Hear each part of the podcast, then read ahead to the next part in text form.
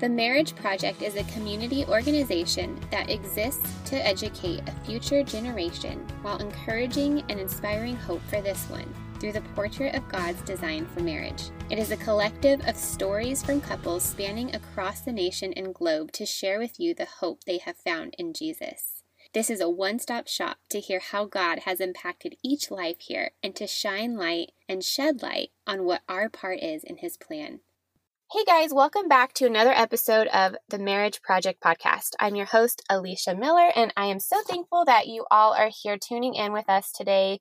Each month, I'm joined by a new couple sharing their marriage story and testimonies. And I have to say, this month's couple has a very unique perspective as they are the lead pastor and lead pastor's wife at Easthaven Baptist Church in Brookhaven, Mississippi.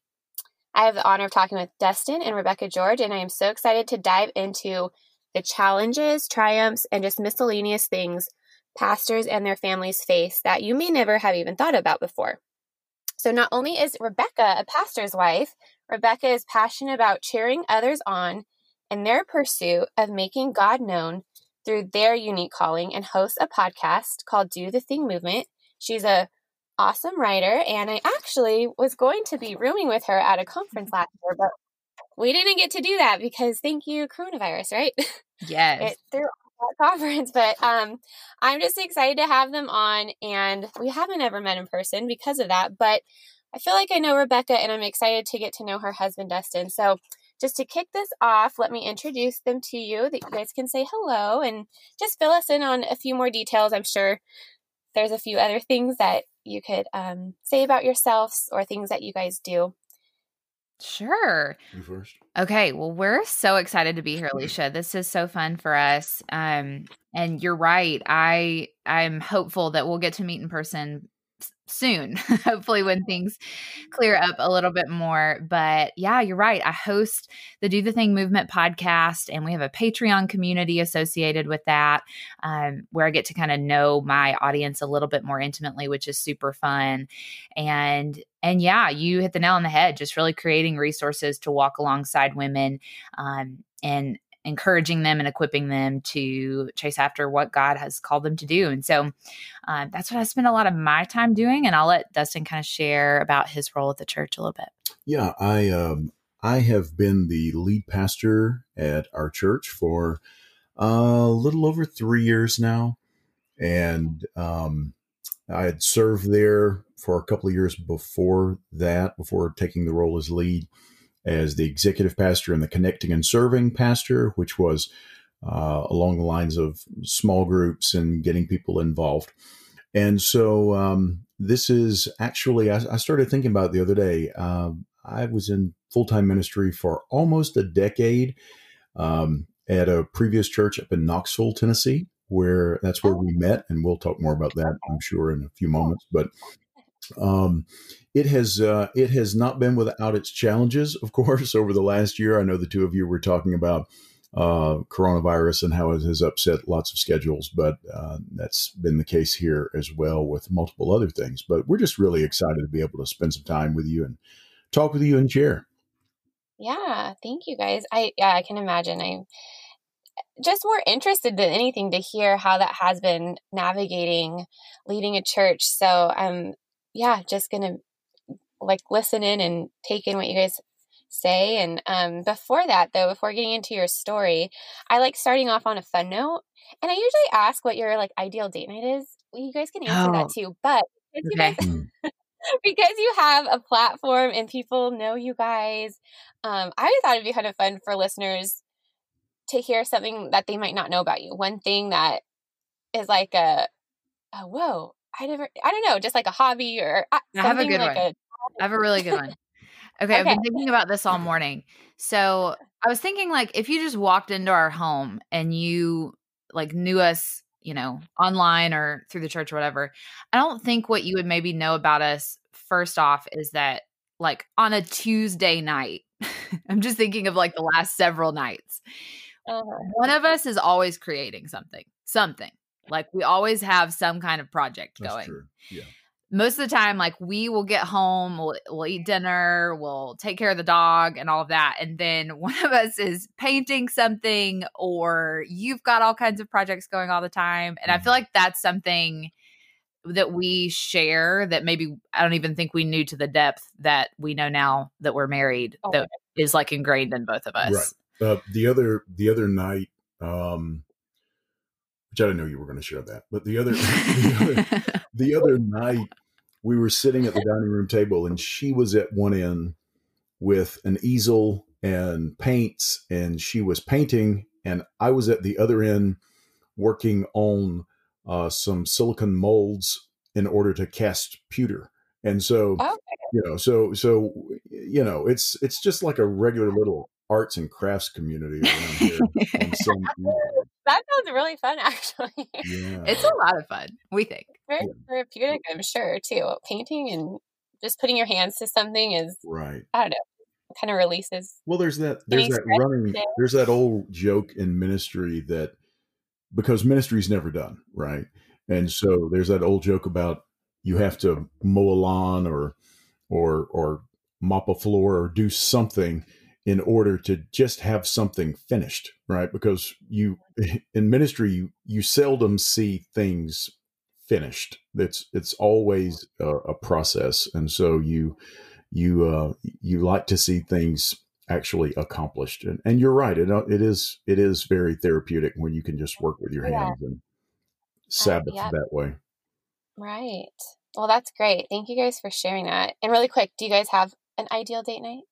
Is there Oh, yeah. Is that it? Do you guys like, is that considered a date night for you guys? Um, Doing things like that? Well, No, not, really. really. for us. So we don't have kids yet, which means every night is just us and our sweet dog. And so I would say if we're at the place where, like, man, we really need to get out of the house, we live in a super small town. And so if we were to get out and, you know, go to dinner or go shopping or whatever, we're going to run into like 80 million people in the community, which is awesome and great. But there are times, I think, in the last year, especially, where we um, have just needed to like get away a little bit. And so we live super close to Jackson, Mississippi, which is about 45 minutes from us. So I would say a typical slash ideal date night for us would be to go up there and try out a new restaurant or one that we love and just go shopping and kind of get out of town. Mm, right. Yeah. I love it.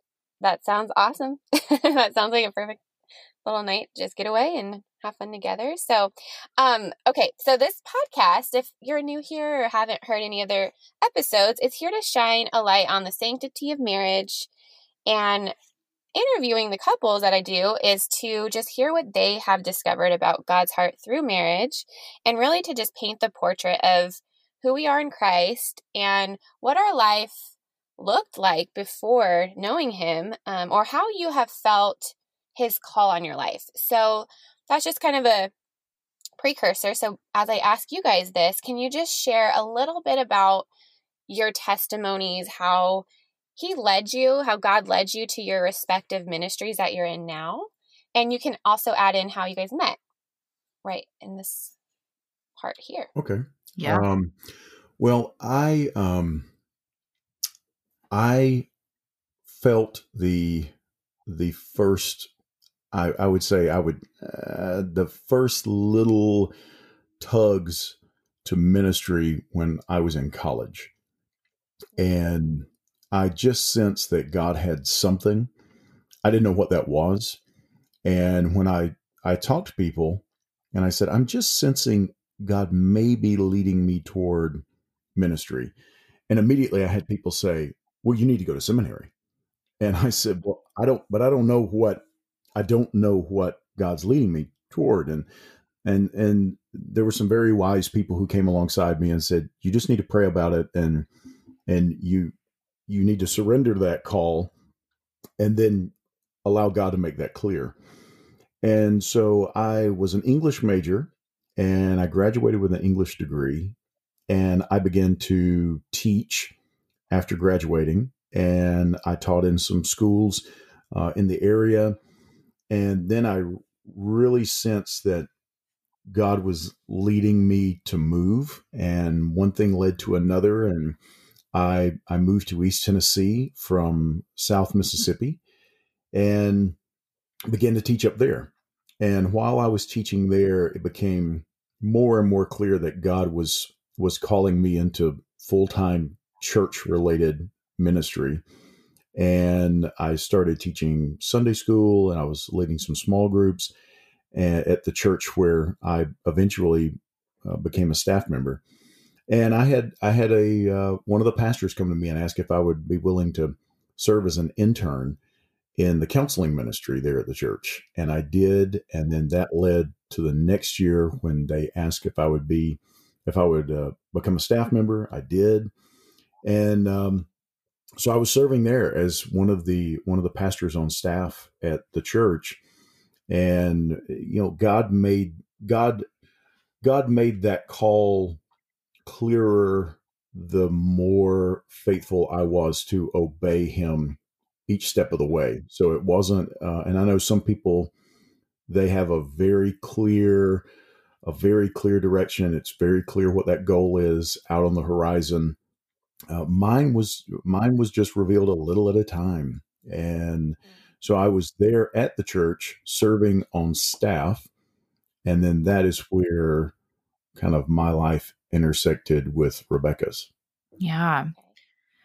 Yeah, and I can kind of share my version of that as well. So I would say in late high school, early college, I really, I would have definitely said I feel called to some type of ministry, but I would say that the example that really was set for me as a woman in the church was like, the definition of ministry is you go to Bible college, you meet a guy to marry and become a pastor's wife. and and the example that was set for me in that was not really something that I ever would say that I like grew up dreaming about, right? And so I get to college and I went to a big SEC school. I went to the University of Tennessee in Knoxville, which again is where we met.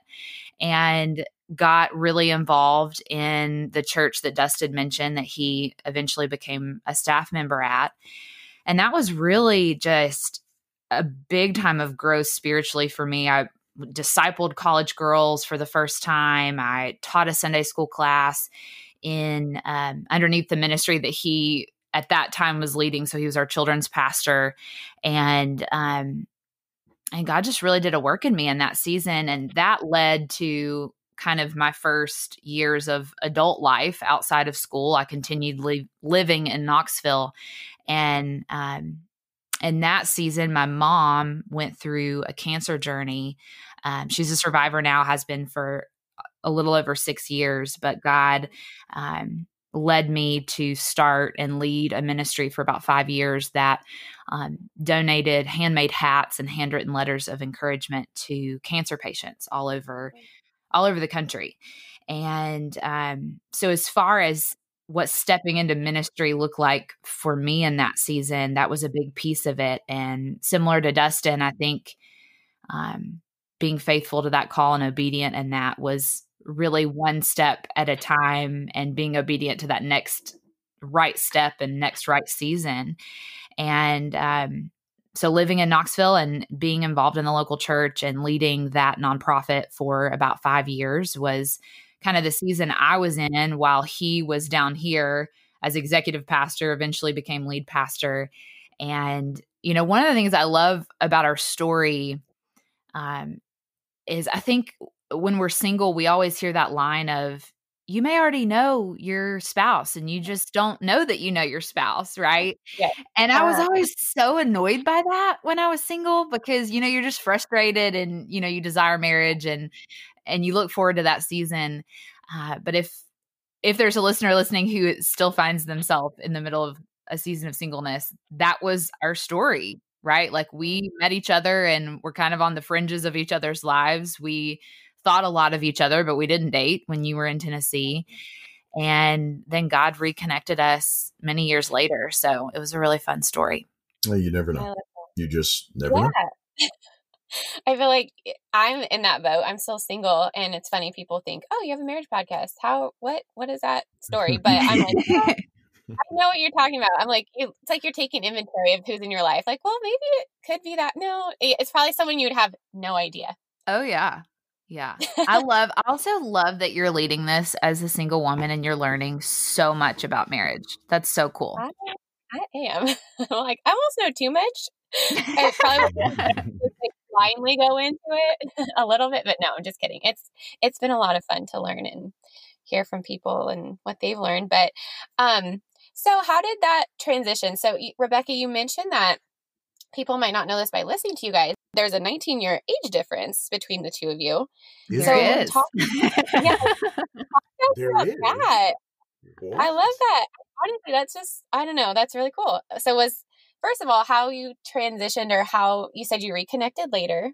So yep. maybe start with that. How how did that reconnection happen? And then when you had to confront that, I'm sure you did. yeah talk about it and be like, okay, well, what, so the conversation you guys had about the age difference and maybe any hesitations or just okay, feedback, yeah. so, um, that type of thing, like opinions. I know people so have their opinions about.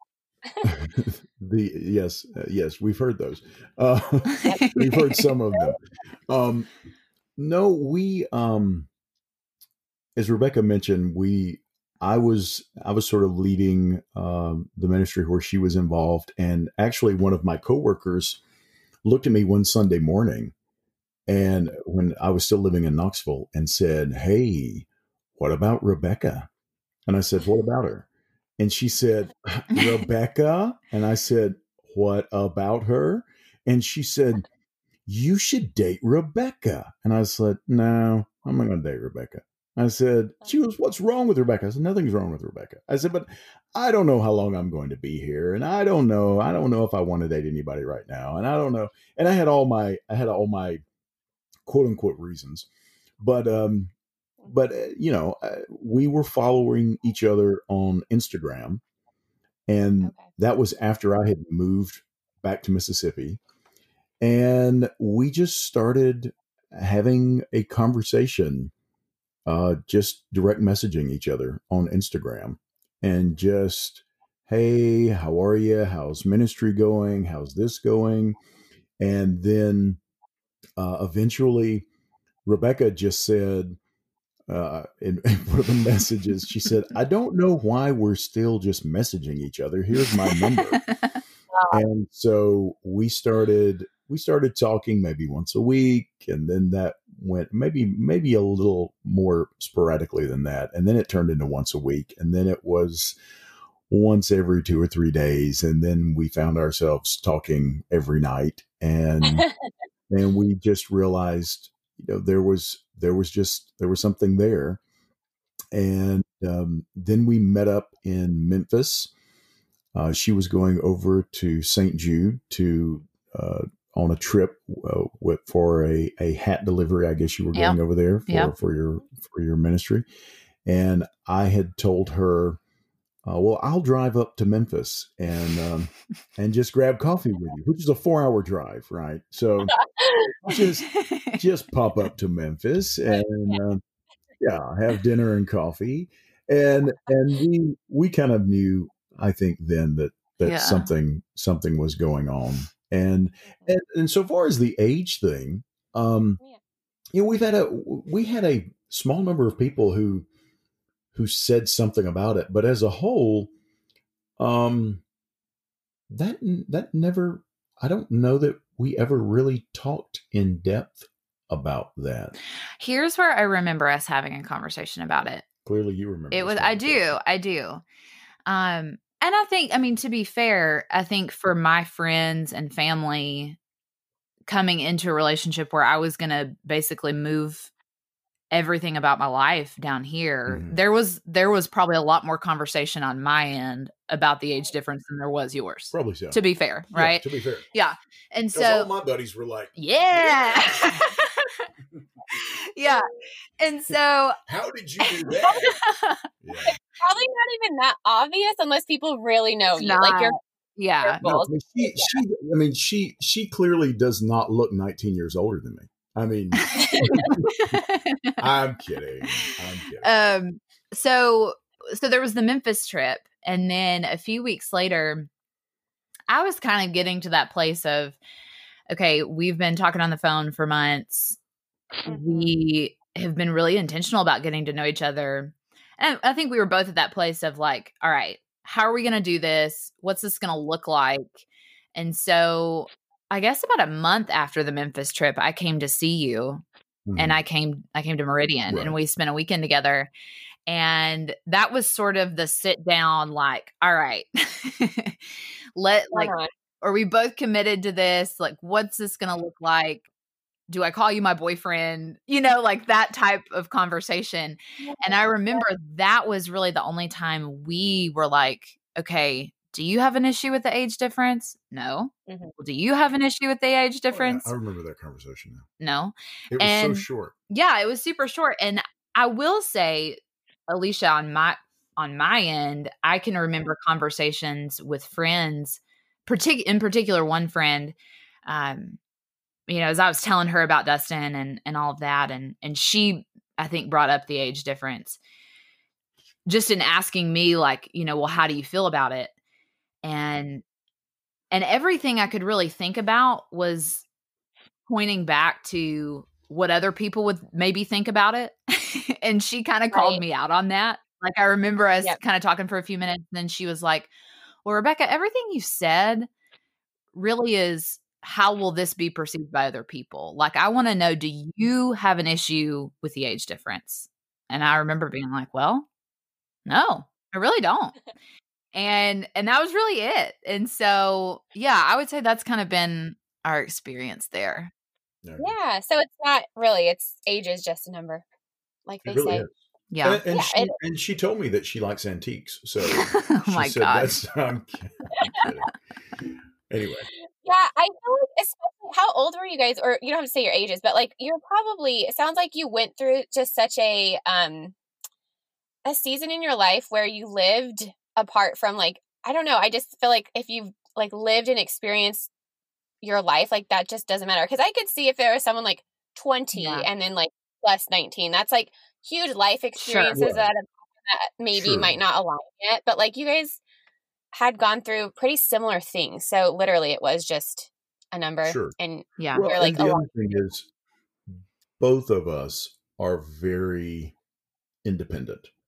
right. And so she had a very full life, uh, a life full of ministry, a life full of uh, going and, and doing and enjoying and and uh, you know she a big time runner and marathoner and uh, doing all the ministry and just I mean just enjoying you know all of all of those all of that independence. And and I was as well uh doing ministry left and right. And and as Paul talks about serving without distraction I was I was able to serve in a capacity uh because I I did not have a, a family and so uh, I I didn't I didn't have anyone waiting on me at home and so I was able to to minister in in some ways that you know would would be exhausting if I was you Yeah. know having to lead a family at the same time. And so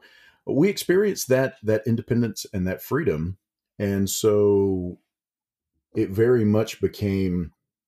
It wasn't. It, we didn't. I don't think either of us felt like, oh, I need to get married. I need Yeah. another person. Um, Yeah. We were. I was. Uh, you know. I, I I had a desire to be married, but if that was not what God wanted, I was perfectly okay with being single the rest of my life. That was that was fine. Yeah. Yeah. I think for me, it was also this sort of like, I'd love to not do this alone anymore. Like, I'd love to have a partner in this. Mhm. I think that would have been what I would have said. Sure. Yeah. I get that. Yeah. So from that, you guys had to transition. So Rebecca, you had to move, correct? You had to Yeah. leave. Still in Tennessee. So briefly, and I guess how you guys went from that, you know, dating and to marriage, but then becoming full time ministry together because you guys had it independently. Did it feel like? Did you guys? How did that transition? How did you guys go from that place to just Yeah. Uh, maybe a challenge you faced or something like that? Yeah. So we dated long distance. By the time, you know, we would have called it like, hey, we're together, we're doing this, we're pursuing marriage um, for about six months before he proposed.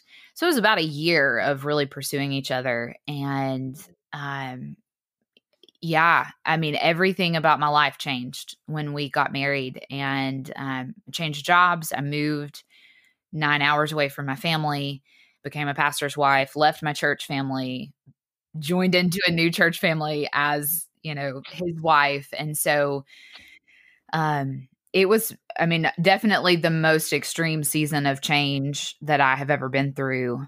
And um it was really hard. I mean, I I I, I, I don't want to leave that out. Like we're it's we've really found our groove and and kind of settled in to marriage now, but that first six months to a year was really, really hard. It was hard to be away from family. Um, there was the part of me that is an eternal optimist that probably had a little bit of rose colored glasses about joining him in ministry and being a pastor's wife and all that would entail. And so the honeymoon phase of that wears off at some point, right? Right. And um, you know, yeah, it was it was really hard. Hmm. Um, and we imagine. had about a about a year before COVID hit um, to really kind of settle in, and and then there was then brought that challenge, right? And so, um, I don't know. How would you want to speak to that season when we got married? Uh, well, as I mentioned earlier, when and, and and by no means am I saying that you know we were you know we were fighting all the time or anything like right. that. I want to be clear with that. yeah. uh, because what I'm about to say, I need to preface with that. Um, when you take two very independent people and then put them together, you know, who have, they've been, they've been, they've been largely alone for for uh, the majority of their life, and then you you put them together, and we we were a great, and, and we are a great team, but at the same time, you know, it was a it was a it's a pretty steep learning curve because you know here here I am already way into ministry and I've kind of found I've kind of gone through the process of learning how ministry is different in a much smaller town and going from a mega church uh, ministry to a much smaller size and navigating you know all of the all of the small town you know Yeah. idiosyncrasies right and so so getting into that and you know and so i'm already sort of kind of moving along through this and i've i've been through that process of of adaptation. And then she gets here and she's really having to learn all of the things and then i'm trying to be a support to her and and it was i mean it was it was very it was very difficult because we were both accustomed to oh um, i'm going to go i'm going to run off to the mountains and go fly fishing today. And then for dinner we you know we could we could go here or we could go there and and you know with limited options. And then you find yourself in each other's company uh, for longer spans of time. I, don't- I don't i'm not just talking about living in the same home and and uh, you know doing life together under the same roof. I'm talking about just on a general basis because of the smallness of the area you by default are together for a much longer period of time Yeah.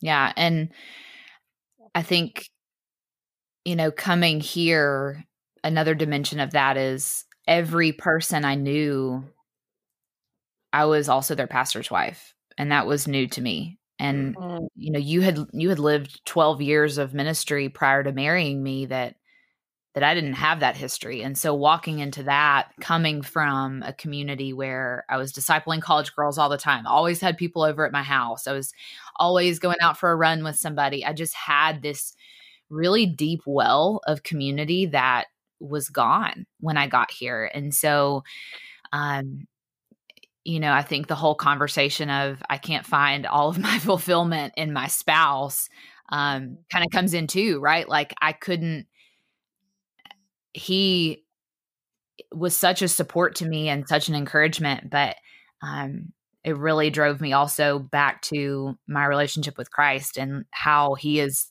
he ultimately fulfills me um, in those times. And I think that was huge for me in this season um, as we kind of navigated all of that. But man, Yeah. I'm glad we'll never have to do that again, right? Yes. Go through it. So on that note, I'm just thinking, what is there an assumption you had about being a pastor's wife that you could debunk for people if they're listening? They're like, oh, it must be this or this. If they have the dream to be the pastor's wife, if someone's single listening, or just what it is like being married to a pastor. Like, it, is it just one thing maybe that you found that, oh my gosh, this is a lot more than I thought? I'm sure you could say that to uh, anything in life. It's like once you're experiencing it, it's you have to navigate it, go through it, and you discover things about it that there's realities to it that you might not have thought about. So, Yeah. Man, he's sitting here smiling at me and I'm I'm there's like so many directions I could go here. and I, I will say I had a whole conversation with some of my friends who have a podcast called Pastors Wives Tell All. Um, Alicia, I think you have maybe heard of their show. We talked all about like the transition of becoming a pastor's wife, and it's a whole like hour long conversation. So if somebody really wants to be able to get to know um, kind of inside my head about that whole season, that's a good conversation to listen to. Um, but you know, I I think I, I mentioned this earlier.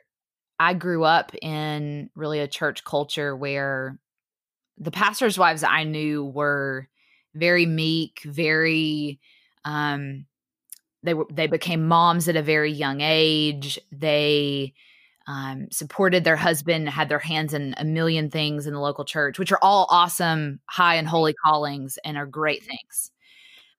And I think I moved here kind of sorting out my experience versus my reality of also being a girl who still worked a job remotely in corporate America and felt a call to start this podcast ministry and and write and and do a little bit more public ministry that I don't know, I've never walked alongside another pastor's wife that kind of had that same call. And so I think one of the challenges for me has been um, feeling pretty isolated here. I, to be super, you know, transparent, I can say that. Um, and just really kind of navigating maybe some cultural expectations that maybe I put on myself of what I felt like you know maybe somebody expected of me and things like that and so there's just a lot of that that i think i had to navigate through in the first few months um along with you know dustin said it really well earlier when he said ministry never is really finished or it never really stops and so you know i think that was something that maybe i've seen and and have learned over time um and I think we have had to be really intentional to carve out that time of, hey, Saturday is really our only day together. And so we're going to choose to go to Jackson and go on a date night, or, or we're going to take this day and we're going to rest and just be still. Um, those things don't just happen in in our life. I think we really have to be intentional about that. And so, um, you know, if you're if you're listening and you're in the church and you're thinking, hey, how can I, you know, encourage my pastor or know more about their life? I would say, you know, encourage them to find that in their own marriage. Um, mm. because it it doesn't just happen. Mm. I don't know. What do you have to add to that? No, and and, and I think I think you're absolutely right. The, there's a degree of intentionality that you you have to have uh, so far as carving out that time and and I think that's that's one thing that that people fail to realize is you know they most people most people interact with their pastor their pastor's wife maybe on Sunday morning And for the majority of people, that's probably the only time they see them. And even then, it's maybe even at a distance. And Mhm. so they have all these assumptions. And I, I don't think that most people realize the reality, and, and they may say it, Mhm. but the reality of, um, you know, pastors and pastors' wives, they are people too. And, and I know that sounds very simplistic, but usually when you say that, someone will maybe respond with something along the lines of, "Well, I know they're people. I mean, they they sin like everybody else." Well, but it's it's beyond that. Yes, we're we're broken people in need of a of a redeemer, but at the same time, yeah, we we get we get tired and we get we get frustrated and we experience stressors and and we have all of those things that that come with um with job and with work and with uh, all of the, the the daily things that we face. Um i've had i've i've hired some people over the years who came in from outside ministry and who attended maybe the particular church where we hired them. And so they were members, they were attendees, and then they were hired on as staff members. And we have one in our church right now that I'm thinking of. And she had one idea of what went on behind the scenes. And then she she joined the staff. And just here in the last few weeks, she said, you know, I had no idea. I had no idea at all what people face in ministry on a day-to-day basis. She said this just it it it's stunning to me to to see this. And I also think that um I tried to help and I, I tried to help with the transition. And and in retrospect, I really don't know if I did a great job to prepare some of uh, our people for Rebecca becoming the pastor's wife. Um, I I was trying to protect Rebecca. I remember I had a conversation. Did I ever tell you this about the the, the cucumber sandwiches? Did I ever tell you this? No. Did we ever have this talk? Okay, this is news. Okay, so Revelation. Here we go full disclosure. Um, I had a conversation with a few people, and and they were telling me they were asking me what Rebecca was like, and they were saying, "Well, you know, when Rebecca gets here, X, Y, Z," and there was like a, a a- like a little list of of some things that they were not expectations; they were more preferences, Hmm. and. Though they did not mention this, I want to be fair, though they did not mention this, I said to them, if you think that Rebecca is going to be the kind of woman who is going to come in and make cucumber sandwiches so that all the little ladies can come one afternoon and eat them and all sit around and gossip, well, you can put that out of your mind. There will be no cucumber sandwiches. And and they just all looked at me and someone said, No one said anything about cucumber sandwiches. I said, I'm saying, I'm saying this more ideologically. No cucumber sandwiches. Okay. Period. That's not who she is. And so it it really kind of threw a bucket of cold water on the conversation. And in retrospect, I probably could have handled that much better and much more diplomatically. but but at the time, you know, at the time, my knee jerk was, I know how hard this, I know how hard this is going to be already, at least to some degree. Yep. So I'm trying to protect her, and in doing so, you know, so to. But has anyone ever asked you to make a cucumber? Nobody sandwich? has ever asked me to make There a cucumber sandwich. So go. mission. well, I can imagine because I just feel like when you're on the platform, people feel like they know you. They want to know everything about you, probably. And it's just, it's anything like that when you have some sort of just, yeah, I guess it is a platform. Um, I know that's, Mhm. Sure. I don't know if that's the right way to put it, but Yeah. um, you probably feel like you have to be on all the time too. Like why you go to Jackson, like because you're like we just want a night off, like where we don't Yeah. have to be Sure. on. I can, yeah, I can only imagine what that must feel like, um, to some degree, especially in a smaller town. As Rebecca alluded to earlier, Yeah. It's also really important that, and I have them in my life, and she has friends in her life that do not see us primarily as Yeah. the pastor and the pastor's wife. Yeah. yeah. Uh, I can be Dustin with them. Right. She can be Rebecca with them. Mhm. uh, not first lady. You know, Yeah. not you know. It, it's we can go over to uh, their homes and Right. we can go with them, uh, go with them, do something, hang out, have dinner, and just be us. Right, and. I, one of my friends, uh, he always tells me, "We will talk as much about church as you want, or we can not talk about church at all, and that's okay."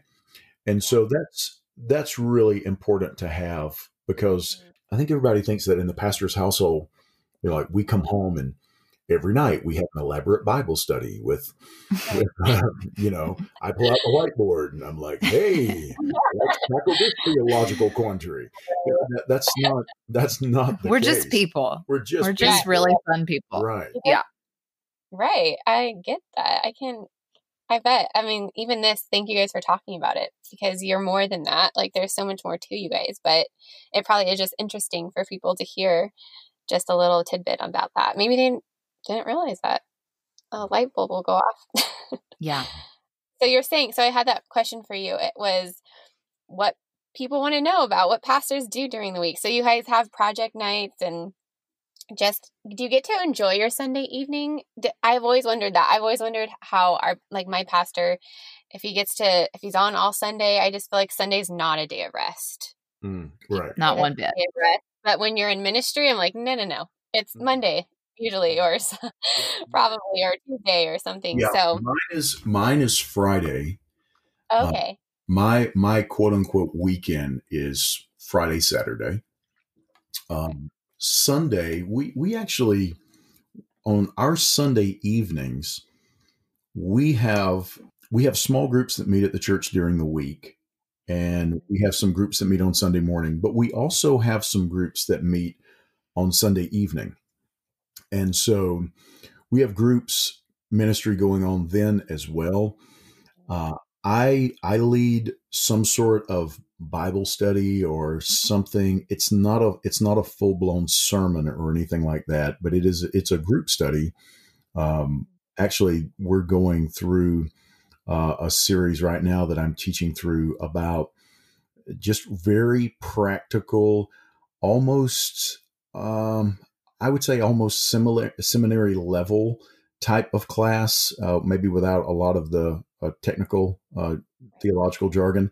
But I'm I'm going through uh, studying the Bible, just how to study the Bible, a step by step process of studying the Bible, just to help equip our people. And so Sunday evenings for us become, and I know Rebecca leads a group. Yeah. she leads a group on Sunday night as well, and so that's more of a of a group thing. Um, but Sunday, Sunday is you know we have time to come back, grab a bite to eat. Mm, Um, maybe we might hang out with somebody at at lunch or something, and then basically we we turn around and come back. Our Sunday evening, I'll put evening in air quotes. Our Sunday evening actually begins at five p.m. and so okay. uh, we're usually wrapped up by early evening, and and we have taken off and gone driven up to Jackson or something for dinner that night and things like that. So we get we get done fairly early in the evening. Yeah, we're usually after Sunday morning we are we are wiped out. Yeah. It is an exhausting exhausting day. I'm sure. I yeah. I I served for the last seven years in children's ministry, and so that's just me attending one mm-hmm. service and then going into the classroom, and then I'm tired, so I can't even Sure. imagine. Yeah. Absolutely. well, kids, yeah. kids can give you a run for your money, no oh, matter Oh, yeah. how long.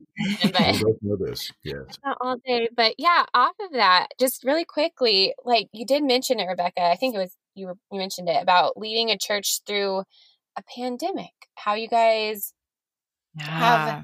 navigated that. I'm sure that could be a whole podcast episode, but just Oh, briefly, yes. yeah, I'm sure. Just something that um you guys have found just as you've navigated through it. I, I've prayed for pastors because I can't even imagine just with all the changing guidelines every like week, you know, there's just, and then people and their difference of opinions, just, yeah. How have you guys navigated that? Maybe even the trial and errors that you found. Um, and then even just yeah. like on a broad scale, just like an exhortation to the church. I feel like there's so much I don't want to put this on the church that there's division, but there's just a lot of differing opinions right now. And I think yeah. social media contributes a lot to that. So yeah. I try to tune it out. Um, but yeah. Yeah. That's kind of a question. No, it's an important question. And before I let my husband talk about this, because this is way above my pay grade, I just want to say if you are listening and you have a pastor in your life that you love or are walking alongside, um, I can almost promise you they are exhausted right now. Um, you know, we're about a year past kind of the inception of COVID and how it affected the world around us. And I think we all walked into, you know, maybe our first stay at home order or whatever, thinking, ah, here in a few weeks, it's going to be like that swine flu thing and it's going to blow over and the world will be fine again. And it has been a long season of endurance over the last year for pastors and their families. And so um, I'm just going to shut up and let my husband talk about what that's been like for him. But oh no, you're in that. No, she she is. She's she's been in, she has been in the middle of it all. Um, I I would say that very briefly. I'd say the first thing is um, that you know we I think we truly underestimate the importance of prayer on a daily basis.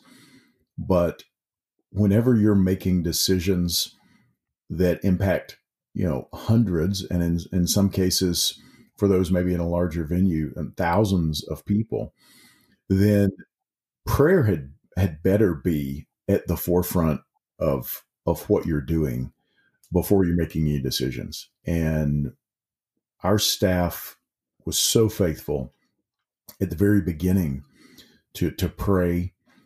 Um, we went into a time before the first stay at home order came out, just at the beginning of the rumblings.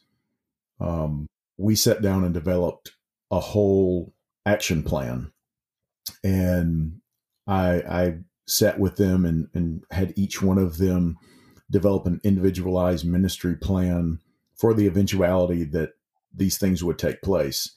And I had, and I announced to the church that we had a plan. And of course, to your point, I had people coming up to me after that sermon saying, I don't know if you should have said that. That may panic people. I said, we just have a plan. We, we never have to use it. But if we do need to use it, we have a plan. Well, then shortly thereafter, we had to put the plan into play. And just knowing that there was a plan alleviated a great deal of pressure not only on the staff but also on our congregation. You know, you're you're right in that there are so many opinions and you know, we've had you know, we like many other pastors that I've spoken to you know, we've experienced people who say um the church should not come the church should not meet together until everybody is vaccinated. And then we have other people saying the church should never have stopped uh, you, know uh, meeting together in person at all. And then you have people who say if you wear a mask you are a conspiracy theorist or something. And if you if you don't wear a mask then you're trying to you know hurt people. And and so you have you have all of this all of these people all along the spectrum and sitting in your pews. sitting in your pews. Yeah. Exactly. Not just not just outside voices but inside voices. And so you're having to navigate that. And i just kept emphasizing grace that we are we are going to extend grace to each other. And we are going to not cause uh you know a weaker brother or sister to stumble. And we are going to uh, show um, compromise and we're not going to injure someone's conscience, but at the same time, we don't have to be legalistic about certain things. Um, we don't have to, you know, we, we need to be careful to not over spiritualize political issues or over politicize spiritual issues. And and also we we have to understand that and one of the drums that I kept banging was that you know very few people are going to get everything wrong but no one is going to get every bit of this right. And so we we have to approach it with a degree of grace realizing that you know we we have people who are going to show up who say i know exactly how the church should function during a pandemic a having never been through a pandemic and b not even not even knowing what happens behind the scenes on a day-to-day basis. And and i get calls from them or emails and they have a long laundry list of this is what should happen. And i'm thinking you know i don't there's those emails that you start to write and you write them maybe in in word or you write them on pages but you don't send it.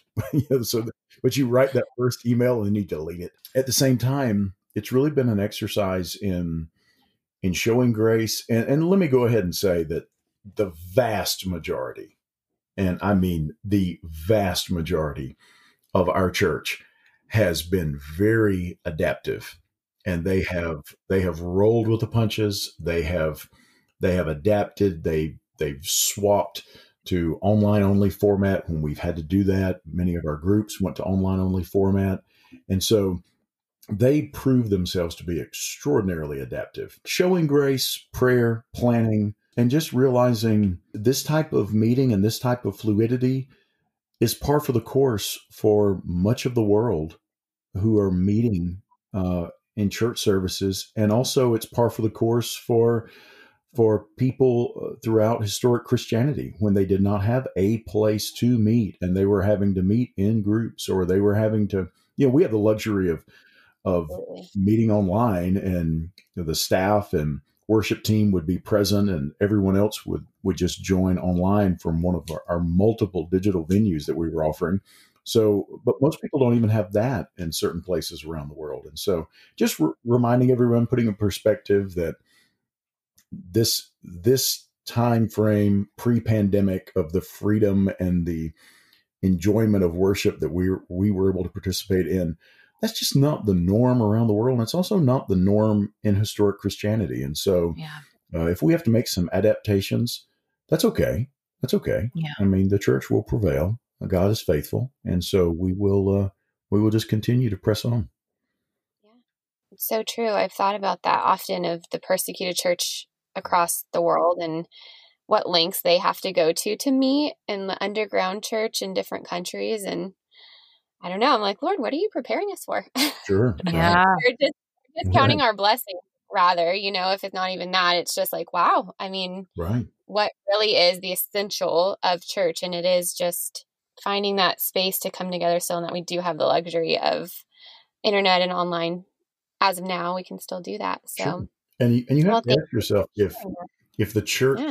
if the church can't navigate a pandemic how is she going to endure persecution because right. if, if this is causing this much disruption in people's minds and lives and and their stability and it, and it has been all of that it's been very disruptive but if if this throws people off to that degree spiritually, what would persecution do? So, uh, I think to your point, know, that's, a, that's a, very uh, yeah, it's a that's a very that's a very weighty question to to to yeah. contemplate and turn over.